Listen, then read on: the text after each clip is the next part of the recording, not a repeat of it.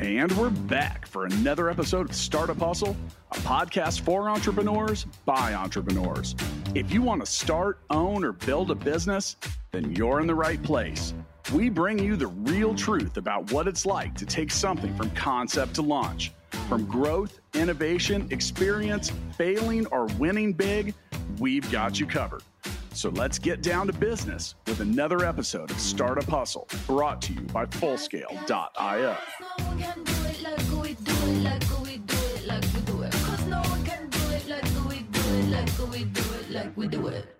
And we're back, back for another episode of Startup Hustle. Matt DeCoursey here to have another conversation I'm hoping helps your business grow. So, everyone has a startup to invest in, and a lot of people want to invest in startups. And for the longest time, there wasn't a whole lot of change and, quite honestly, diversity and how a lot of that was done. That said, the times they are a change in, and uh, oh, how they are a changing with a new approach to investing that is incurring all across America. And that's what we're going to talk about today. Now, before I introduce my co host for the day, and also before we get too far into it, I want to let you know that today's episode of Startup Hustle is brought to you by Our Crowd. Do you wish you were in on in early on some of the best performing IPOs of 2019 and 2020? Our Crowd investors were, and now you can join them in what's next. With Our Crowd, accredited investors have access to invest directly, easily, and more importantly, early. Our crowd investors have benefited from our crowd companies IPOing like Beyond Meat or being bought and acquired by other companies like Intel, Nike, Microsoft, and Oracle. Go down to the show notes, ourcrowd.com forward slash hustle. With me today, I have someone who's been on the show quite a few times, but not for a while. One of my in house co-workers and in the past co-founders daryl blackburn the coo of fullscale. Daryl welcome back. Hi matt. It's good to be back. Yeah it's been a while man. Where you been? I've been around. I you know funny i think my last episode time around this time last year with the ppp loans Oh, that's right. Yeah, that was a popular one. We had we were trying to define that. It's crazy how much things changed and all of the wild stuff that happened in just one year. Now, part of why I wanted to have you on the show is well, first off, you've got history in finance, but past that, you have been a critical uh, person in the investments that we've made at full scale, which is about a half a dozen different companies. So we've gone through the whole gamut of assessing a lot of different companies, deciding where we made some investments, where we didn't. And, you know, I thought, and you're also one of my co founders from Gigabook and uh, a lot of other things that we've done in the past. So, yeah, do you want to tell anyone about your backstory or any of that? Yeah, backstory. We've been working pretty much on and off together pretty much my whole professional career. We've taken some breaks and detours, and some kind some kind of magnet always gets us back here. Uh, but yeah, as you kind of mentioned, we've been on both sides of the gamut. Within, we know the frustrations from trying to get investment and what what the roadblocks you kind of run into, as well as the assessment process when you're trying to make an investment that you hope pays off big for you in the end. So we've got a little bit of experience on on both sides that I think we can offer. Yeah, and that I mean, I think that's where the the real underlying importance of what we may have to say, uh, you know, comes in because you know we've made investments, we've been on the other side trying to garner investments, and then over the last three years have spent a hell of a lot of time talking about different people's investments and the things that they do. And you know, part of what we want to talk about today is this new approach to investing. You're seeing a lot of this, like now, I mentioned that you were one of my co founders at gigabook.com. Now, when that was the case, there was just like you just had straight up investment for the most part, VCs, and there weren't nearly as many of them. There weren't nearly as many funds, and the level of sophistication and access that startups had to different types of investment was pretty limited. Is that fair to say? Yeah, it was that and the struggle with, I, I, mean, we were fairly new in the SaaS space, which has been uh, obviously taken off like a rocket ship. And just seeing the way that investing has matured away from the old kind of thought process about what assets do you physically hold and more around the potential that your business has to grow and the kind of that ceiling of where you could really top out with an investment that that maturity and the whole investment community has been fascinating to watch yeah and so have the valuations on many days so yeah. yeah. kind of makes you shake your head and, and make it maybe make it spin. Now, one of the things, and part of what we're going to talk about today is this new, you know, the, these new startup investment or often referred to as equity crowdfunding. Now, when we were, had founded Gigabook and, you know, this eight years ago at this point, doesn't feel like that long, but it, that's how long ago it was. But, you know, with that, there, I mentioned at the top of the episode, there were very few, if any, investment vehicles available. And a lot of that was just restrictions. Like the right. government had restrictions on it. And, uh, you know, I mentioned that this episode's brought to you by Our Crowd, and they work with accredited investors, and you know that's that. There's a there's a different class of investor now. Accredited investors that was a that was a status that you could claim years ago, but overall, because of the number of small businesses, the number of startups, and all of that, the government and the uh, the Security and Exchange Commission created quite a bit of regulation around that. Like, I mean, do you have do you have any comments about that? Like, why they do that? Well, so the thought behind that is to protect people from what they don't know. Typically, for for right or wrong reasons, lower income individuals were thought for a long time by those regulating boards to have less sophistication with investments. So the the argument um, of, of that in quotes, however you want to interpret that, was that higher net worth individuals had more sophistication and could also afford more risk, which these are typically deemed pretty risky investments. Yeah, and overall, you know, the thing is, is and not to be Debbie Downer here, but most startups fail, and yeah. Um, and the reason, the reason for, and when we say sophisticated, um, there, uh, and you know, I think it's it's that the purpose of accredited investors, it's that, but also your ability to afford losing money. And I think what they're trying to do is protect people that might not operate in a business space, or or they don't want you to get devastated. Right. by making an investment because you know here's the thing is a lot i mean startups sound great and everyone wants to hit a home run but if you don't know understand and know the space or you don't understand how it works or or the difficulty that it takes to get a startup to go from anywhere to even revenue. Like we talked about that so much. I wrote about it in million in my book million dollar bedroom which by the way if you read that book daryl is the intern not named by name but you were the intern back then. So yeah yeah, and and now you now you're the chief operating officer of a company with 200 global employees and millions of dollars of revenue. So can't call you the intern anymore. But wow. um, you know, with with that, like I've talked on this show so many times. Uh, so Gigabook is is a great example. So when we launched it, it's it, it had this this world of upside, and it also had a world of competition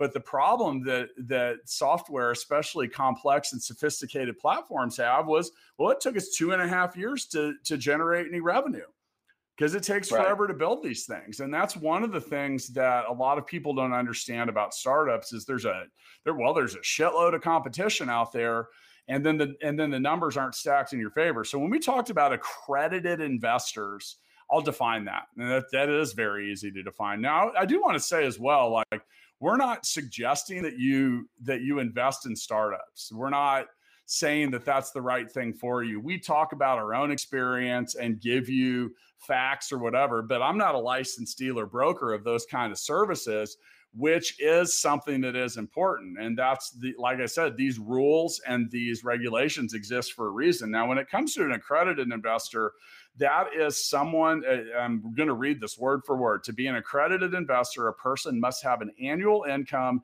exceeding $200,000 or $300,000 for joint income for the last two years with the expectation of earning the same or higher income in the current year. And there's also, uh, there is, there are some thresholds that change around what your net worth is and the value of your home can't count towards that but you need to check that before you get into it because here's the thing is you're actually legally forbidden from either taking in certain types of investors or being an investor in certain things. So you have a background in finance like what would violating that what kind of what kind of heartache can that lead to? Problems that you don't want with regulating boards that you don't want to deal with yeah, I mean, it, it can run the gamut. Uh, you can get yourself into a whole lot of mess that you are not navigated to operate within. And when he says that, that means someone drops the hammer and ends your world. That's. Thor's hammer when it comes down. So we say SEC when you're selling stock or or ownership in an entity, those are known as securities. And the way that they're traded and transferred is really important. Now, that's actually what I like about some of the the changes. So in in 2012, uh, President Obama signed the Jumpstart Our Business Startups Act, the Jobs Act of 2012, and it made it it made it a lot more accessible for people in general to invest in certain kinds of startups and businesses. So I don't even know if you know this, Daryl, but they create it created a smaller cap for the non-accredited. So some of that and some of the way that some of these platforms work is they allow a little bit of what I'll just call micro investment. It, it puts caps on the limits. So in some of these platforms, you the, over a 12 month period, uh, for example, if your annual income or your net worth is less than $107,000, that's a strange parallel your net worth or your income. Right. Um, uh, you, you can invest uh, up to $2,200 or 5% of the lesser. So that uh, enabled these things, these equity funding platforms where a certain businesses could go out and maybe if you just wanted to invest 200 bucks in them, you could. Right makes it more uh, definitely changes the level of accessibility. Yeah, so you know, so these platforms have popped up everywhere now. With that, this this creates a different level of complexity and diligence that you need to go through. So you know, we'll talk a little bit about that, but. Um, you know, one of the things that I that I like, especially and and you know, I'm not throwing our crowd out there again because they're the the sponsor of this episode, and they are. But uh, but what I like about our crowd is they do all the vetting. So they'll have hundreds of, of companies and startups apply, and they'll say no to almost all of them on the way to picking a couple that are vetted. And the the thing that is cool about some of these platforms, including our crowd, is so you have big funds that are putting money into some of these uh, other investments. So you're investing alongside these companies, and right. I think that that's a that's a, a different thing, you know. And like then, I mean, I think when crowdfunding first came around, you have things like Kickstarter, Indiegogo. Those are usually used by someone that has a product. Well, like look at Mixtape the Game. Right. That's something we own part of, and it launched on Kickstarter but that's a way different type of investment than a startup. Oh, for sure. So overall, like you look at some of this, and we're going to talk a little bit now about some of the pros of startup investment and some of the cons. You want to start with pros or cons? Uh, you know, I, I always like to try to keep it positive. Let's start with the pros. Well, that means we're going to end with the cons then. Fine, but we hear the pros first. Set set ourselves okay. up for success. So sometimes if you work with me long enough, I'll talk about the shit sandwich, which means you put the bad news in the middle of two really good news things. So you start and end on a good note and then bundle the crap in the middle. So yeah. there you go. A little maybe that's TMI. So when it comes to like when you just think about investment in startups, Daryl, before we like, yeah, I mean, what are some of the things that that you think about when it comes to pros? Uh, the pros sometimes there's high upside. I mean, there are we especially at this day and age, we've seen a ton of startups recently make a lot of waves and make people a whole. So the the opportunity to take a smaller sum of money and blow it up into a very large sum of money is there in startups. So, and, and like I said, your background's in traditional finance. I mean, why is so much money flowing into that side of investment as opposed to just buying Apple stock? I, well, for one, I think it's it's buzzy. It is more exciting than long-term investments in the stock market or mutual funds and kind of just holding securities. I think there's an element of excitement and I think there is the element of the potential to get rich quick. I think that's what a lot of people are looking for. Uh, it's become definitely more mainstream, so you hear it talked about more. It's the common public space and public language that they're become the, the general public is becoming more sophisticated investors in general. So for a lot of people that have a little bit of money to their name it makes a lot of sense to try to really maximize your return. Now uh, the thing is though is with startups you don't get rich quick. I know i'm mixing cons in here but that's true. Sure yeah, it's definitely risky. That eh, that startup is bound to hit a million different bumps in the road, and that's why your diligence process when investing your money with that startup is so key. So, in some regards, the earlier the better, but the earlier the riskier. Correct we just officially commingled the pros and cons, which are changing the entire trajectory of this. Because because I, I don't want and I say that because I don't I don't feel comfortable like sitting here talking about like the rock star element without talking about the grungy underbelly. Because I think I mean, that's, that's actually a there. perfect representation of the current the current landscape of investing. Though it, they are co go hand in hand if you're investing in startups. it's just a nature of where we're at with the investment landscape right now. it, is very much commingled. So I think it's a fair representation of the reality. So, all right. So now that we've officially commingled the pros and cons, and you know, before we get into the rest of that, yeah, I'm a, I'll go ahead and, and give give another shout out to our crowd. So today you can join our crowd's investment and Beyond XR. That's a platform that's enabling the world's leading brands to attract customers with the future of virtual shopping journeys. Beyond XR's 3D technology is transforming the way brands do business in the $4 trillion e-commerce market. You can get in uh, get in early on Beyond XR and other unique opportunities at ourcrowd.com forward slash hustle. There's a link in the show notes and click that link seriously, click that link and sign up. The account's free. Poke around. They have a really cool platform. I mean, if you're just interested, sign up, take a look, and make sure you click that link because we like it when they continue to sponsor our show because that feels better about our ability to do the show. Um, and as someone that manages our finance, I think you'll confirm that. Oh yeah, show our um, the love you can. so now, now with that, you know that that's the thing though is, dude, there's so many startups, so many. Like, so many. How do we even pick? It's tough. That that is the key to this whole thing is the ability to put together a diligence process for the money that you're going to invest. Right. And you know, we're still talking about some of the pros and we'll mix some of the cons and maybe even some things to look for, but you know, like I do want to one thing that and i am going to throw a con out there. So when you eh, okay, if you go buy stock and this is the difference. But we talked about securities, but the difference between buying stock in Apple and buying stock in Startup X. Well, you can sell that.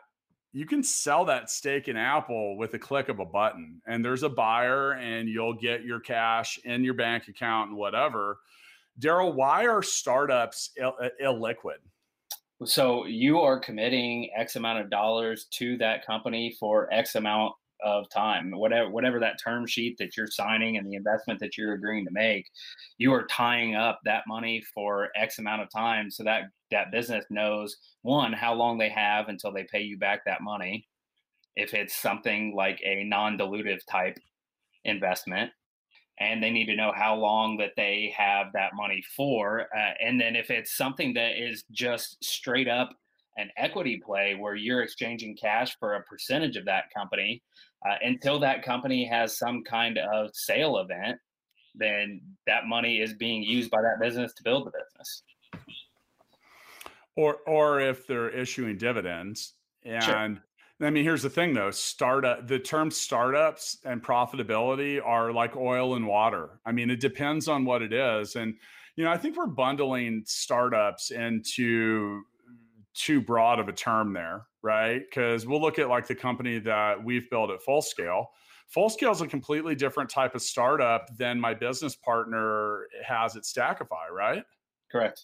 Yeah, and there it's different types, different sizes, different game plans on how they're going to monetize, different exit strategies on what they plan to accomplish with the company. There, I mean, startups. You're correct. Is entirely too broad of a term and di- and different valuation multiples when it comes to attracting investors because you know like that's even even though at full scale we do tech services we're not a we're not a tech company because we're basically in the service business. And just and unfortunately for me and maybe the rest of us is that doesn't get that sexy crazy like exponential feeling multiple that goes with it.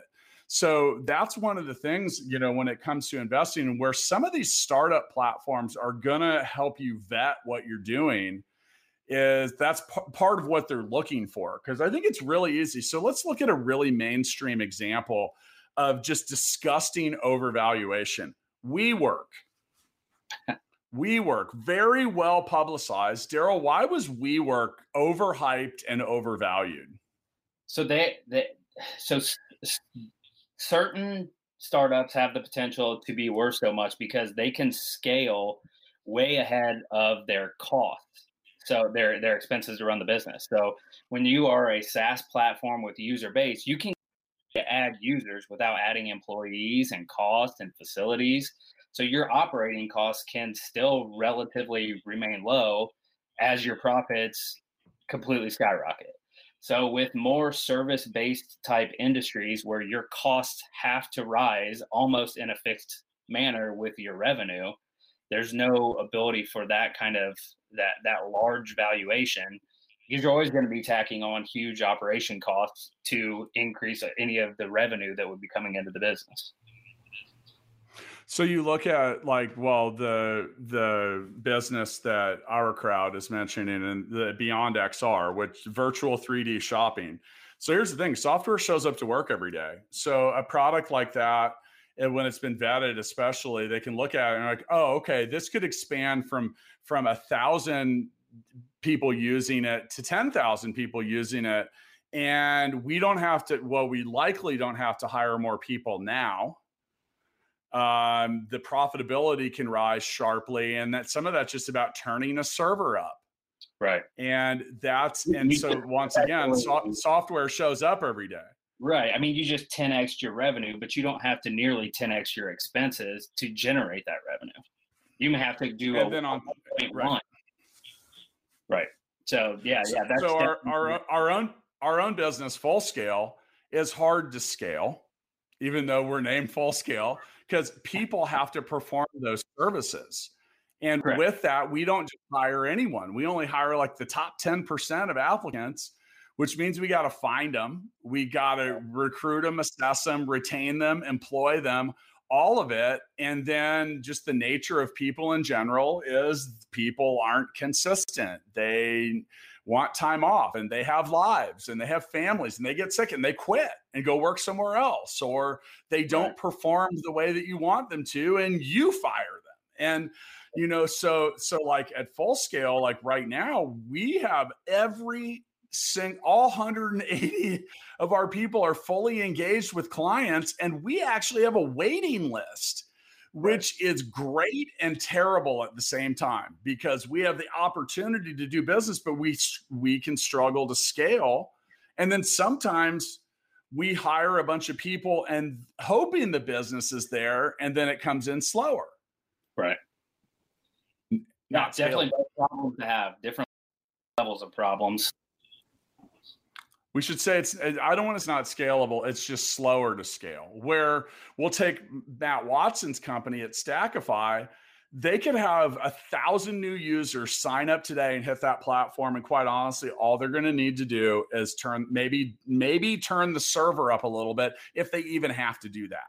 It might already be set to do that. And that's, and then another thing too is a lot of software and tech companies once they get ingrained and that's actually what we liked about gigabook was once you build a system that runs a business that business is really hesitant to switch. Yep. So that's gen- general stickiness. Yeah. Yep. okay so daryl what are some of the things when we all right so we've invested 1.5 million dollars in startups. And you talk about what what does that look like? We write code. We don't write checks. So we use our we use our excess capacity to help startups get moving or in some cases help existing ones push forward a little bit in exchange for some equity or or warrants which are like future options where we could buy. But what are some of the things that we look for when we make these investments so one of the most key things to me is the industry they're in and the potential earning power that that company could have within that industry. So if it's if it's a small industry, even if you're the best at it and the only one, that you have very limited earning capacity. So I think the just the general scope of the industry is one of the very key things to really understand. So some of those businesses, like and what Daryl's referring to, is often called TAM, T-A-M, total addressable market. And well, let's just use one of our portfolio companies, Stenovate. Yep. So Stenovate provides efficiency solutions for court reporters, which is really unique. They don't have a they don't have much, if any, competition on many days, but there is a finite nature to that because there's only so many court reporters. There's right. only so many transcriptionists, and it's not like, you know, something like, for example, a cleaning company where there's millions of people there. So those right. cleaning companies have to compete with a gazillion other. Like, I actually had a guy that had some cleaning. Uh, had a cleaning efficiency, like to help you run your cleaning company. Get Route, they were one of our Chicago top startups. So he told me in the U.S. there's a million cleaning companies. Oh, I'm not surprised at all. I mean, a lot of those are one person, right? But it still counts. So you can get lost in the crowd. So some of the things I'm looking for, I who's who is it? Who's the jockey? I like I like who are, who are the founders? Who's the founding team? Do they have a successful history? Because here's the thing: I've just learned is I'm. Can we agree that I'm old? I mean, we can agree that I'm old. I'm, I, I turned 46 this year, and in the world of tech, on some days I feel like a freaking dinosaur. But overall, like here's the thing: I'll use myself as I have wins, I have rings or trophies, and that matters because you learn a lot on the way to that. I think that and that's and that's a big thing. So you know you're going to look at you're going to look at the company you're going to look at the team and then like you mentioned not only looking at the industry but what's the industry experience? Now for example and we'll use stenovate again. The founder lauren lawrence she is a court reporter. She is a stenographer and she had a firsthand understanding of the problems that they were trying to solve and that direct relation to it it's helpful yeah. Hey, I want to back up one one step because you mentioned that you've got rings and trophies. One thing that I really like when you're kind of looking at the the founding team is that you have scarves too. Oh yeah, yeah. Let's talk about that some more. So like, yeah, you know, you everybody's seen that that golden kid who was perfect and the first time adversity hit crumbled. You definitely don't want that. So I, I, like knowing that my management team knows how to win, but they also know how to bounce back from failure, because that is the only guarantee with these startups is that they will hit failure at some point. There's going to be a road bump. There's going to be a pivot. There's going to be something unexpected. So I want to know that the founding team knows how to deal with failure, adversity. They know how to adapt and still come out ahead. I think some of the reason that that's important too is until you've really been knocked down and kicked and run over, uh, you feel kind of bulletproof. And I, I, talk, I use this example a lot because you were there uh, and we wrote about it. I wrote about it, Million Dollar Bedroom. at one point we had innovated some things that were getting creating a large amount of passive income for us and it was just going and we were like oh my god this is the greatest thing ever and then we got penalized by google and yep. that went from making thousands of dollars a day to nothing and and I look back at that and I had I have such an appreciation for that occurring when it occurred for me because I learned to respect it. I mean, it taught you it taught you that basically the sales gods will give it and take it away at their own discretion on many days. And but the thing is, is is is someone that hasn't lost and someone that hasn't been uh, well. First off, if you're an entrepreneur and you're saying that you haven't struggled, you haven't failed, and you haven't lost, I either you're lying or you haven't been doing it that long because uh, entrepreneurship in general and startups especially are are quite humbling on many days. Uh, so is raising capital.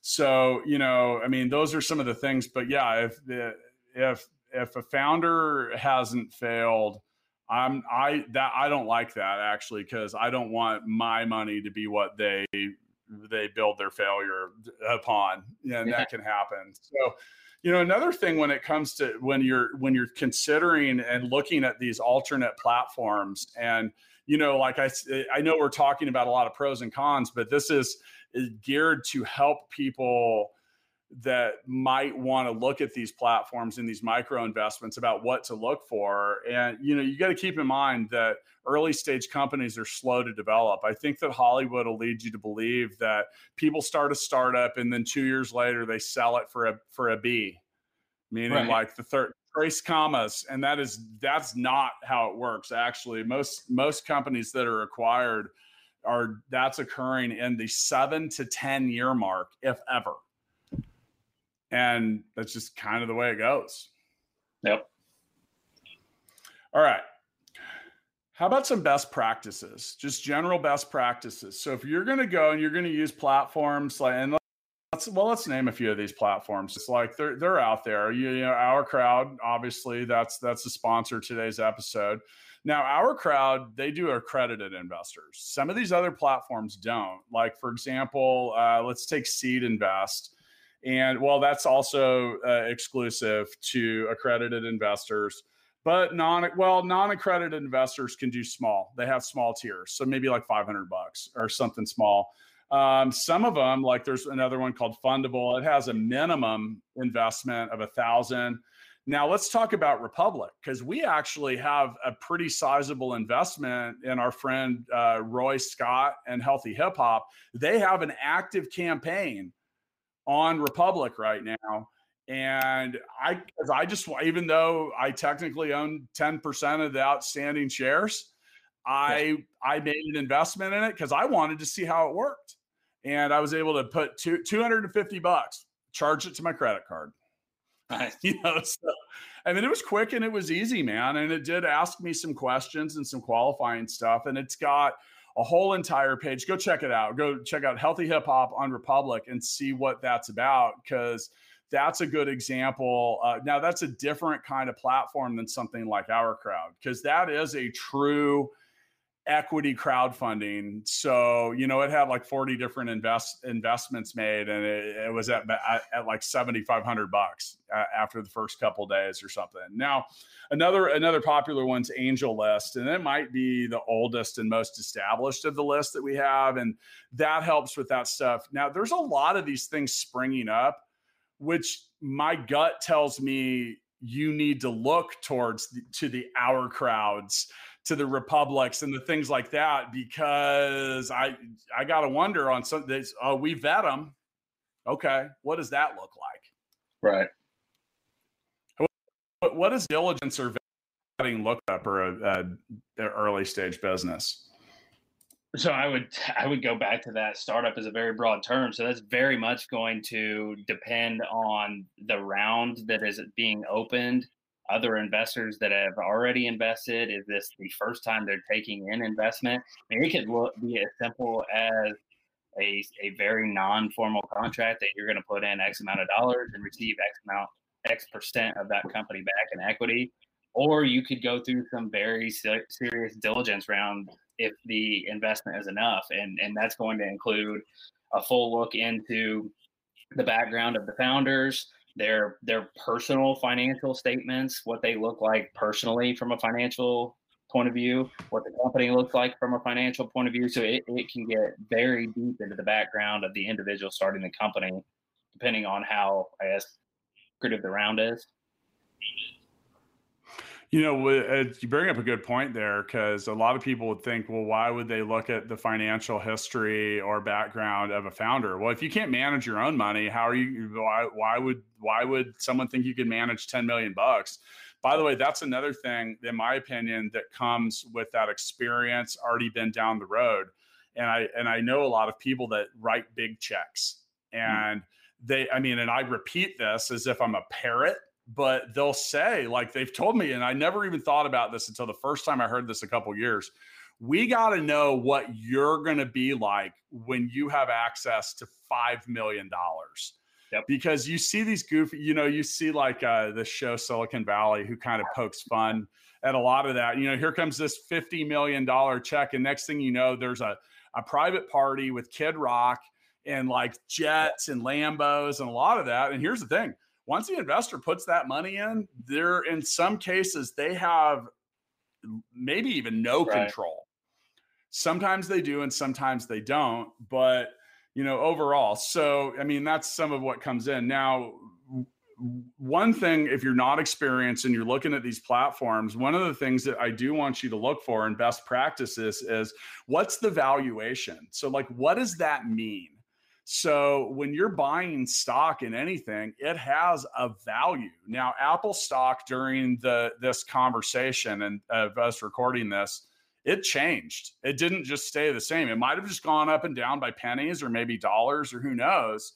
Now, investing in startups is a little more static than that in in the beginning. So like you'll look at something and it'll say you have an 8 million dollar valuation which means that whatever amount you put in, so say it's a hundred bucks, you will take 100 and divide it by 8 million. And that's what percentage of that company you own.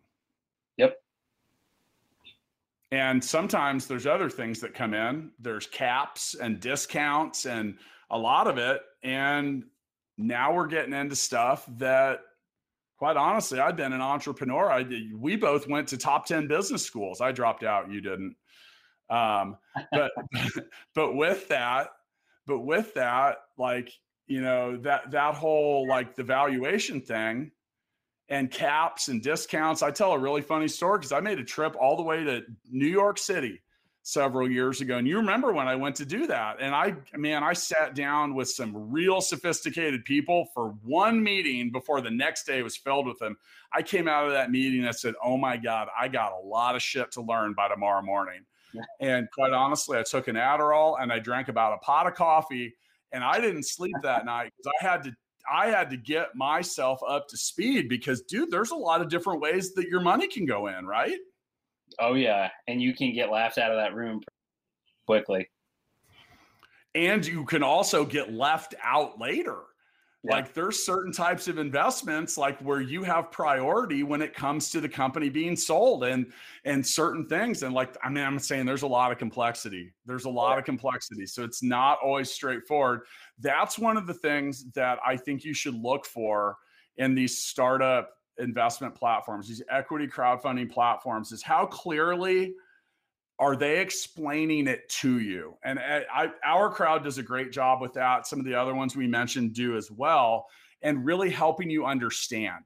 And then you know, and then some of it, you know, like some of them are going to almost tra- they're going to basically transfer you tokens of sorts. Like you have actual securities and things. Now, while it isn't as straightforward now, I do think the marketplace related to startups and owners equity and owning equity in them and stuff like that i do think we're not that far down the road from having some level of tradability and improving the liquidity of them there are even some platforms that help that help employees like sell their options back but that that if you can't afford to have your money in that until a point that someone else determines when you don't don't make the investment.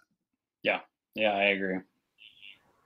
Okay. So, you know, some other things too is, and like I said, some of this is a cautionary tale. Please do not take all of your life savings and dump it into one startup. Yeah.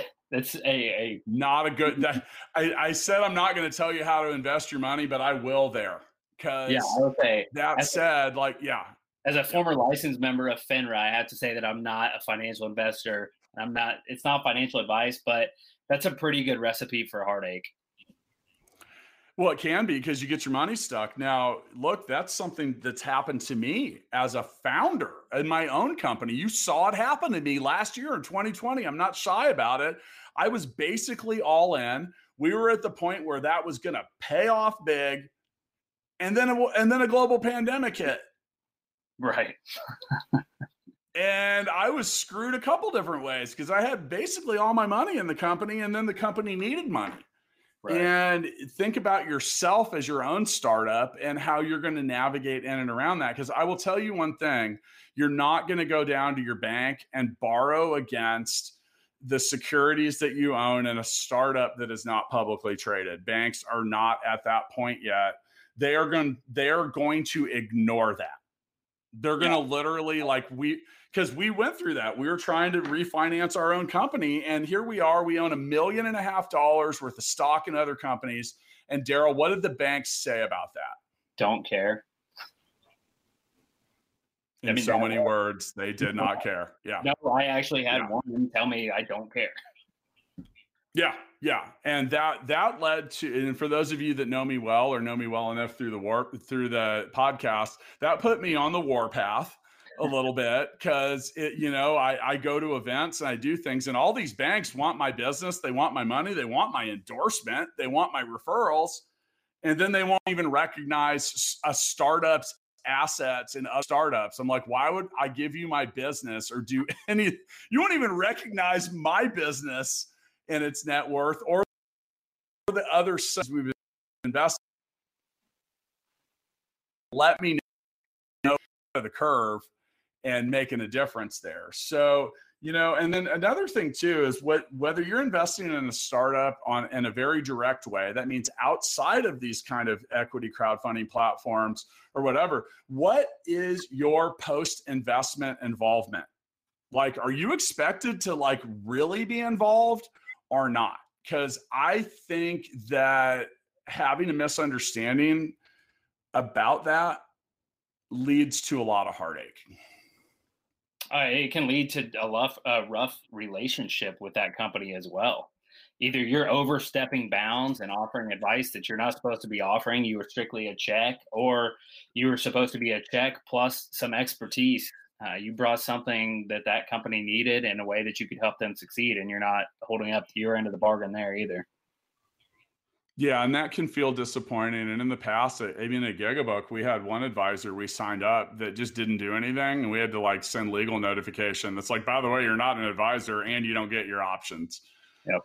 And that that certainly didn't help my relationship with that person later on down the road. Just meaning, like that's that's it. But I mean, really, in the end, when you get into all of this, I think the moral of the story is regardless of whether it's at Our Crowd, Republic, Seed Invest, AngelList, any of that, or just with a, a person you know, good fences make good neighbors. And they say that for a reason because keep it in bounds and understand the i think the you really have to look at i say sunny day and rainy day if everything you're written only only has to do with one of those you have a very incomplete agreement. Like you need to look at things like what happened? Okay what if you want to sell your ownership? Like who has the first rights for that like right. we have that at full scale. Like if if i or matt want to sell our ownership in the company to someone else either one of us gets the first right to buy that before the other person.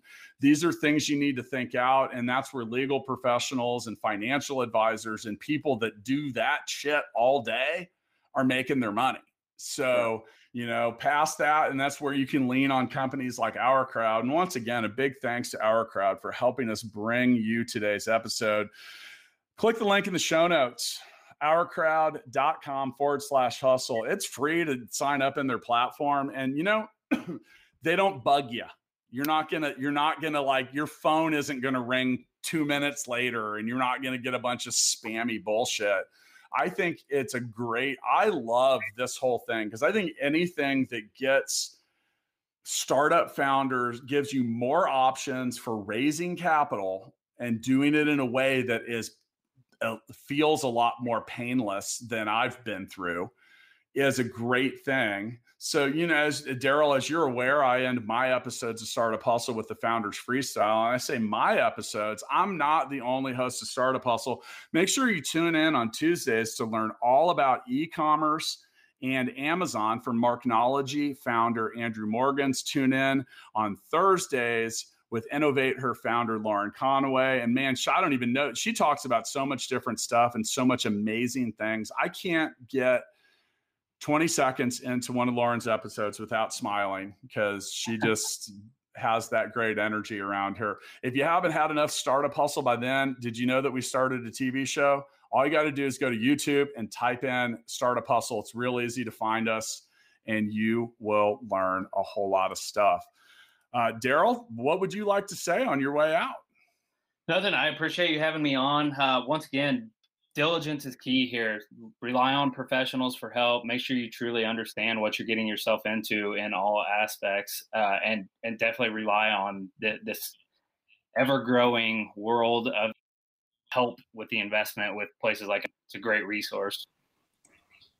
Yeah, I couldn't agree more. And I mean, overall, like I said, whether if you're a startup, you should look into places like Our Crowd and the other ones that we mentioned. And if you wanna you wanna get your feet wet with investing into startups, then these equity crowdfunding platforms are a great way to do it. Just make sure that you're doing it within your means, within your ability, and you're making informed decisions. And past that, I mean, you still got to pick winners, no matter what it is. So, you know, like I said, if you feel comfortable getting into that stuff, go for it. Thanks for joining me, Daryl, and thanks for tuning in, everyone. I'll catch up with you next time. Startup Hustles brought to you by Fullscale.io, helping you build a software team quickly and affordably. Make sure you reach down and hit that subscribe button, then come find us on Instagram. See you next time.